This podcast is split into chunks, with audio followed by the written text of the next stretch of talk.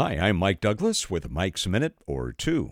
This is part two of a series on how we survive the hype that seeks to divide us. The first awareness, the first priority of the news media is to sell advertising, and that leads to hype. The second awareness here in part two is hype is inherently false. That's right.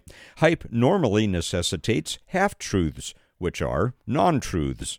Intentionally leaving out part of the story or intentionally leaving out part of the picture is an attempt at manipulation, and we are all too easily manipulated into outrage and identity politics or identity products by accepting half truths as whole truths.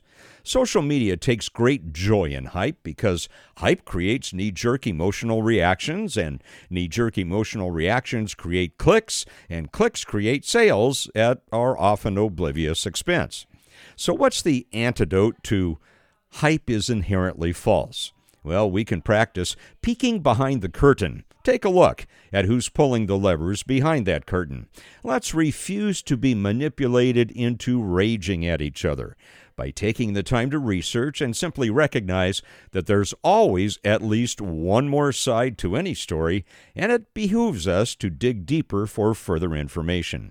Many years ago, CBS reporter and anchor Dan Rather wrote a book entitled The Camera Never Blinks. Well, he's right. The camera never blinks, but the camera sees only one view we need other cameras to provide us with additional views. Fellow fans of football understand this. We now rely on multiple camera angles to confirm or overturn a play on the field. One camera angle rarely provides enough information for a wise and fair answer.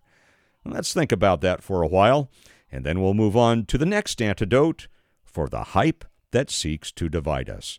For Mike's Minute or Two, I'm Mike Douglas.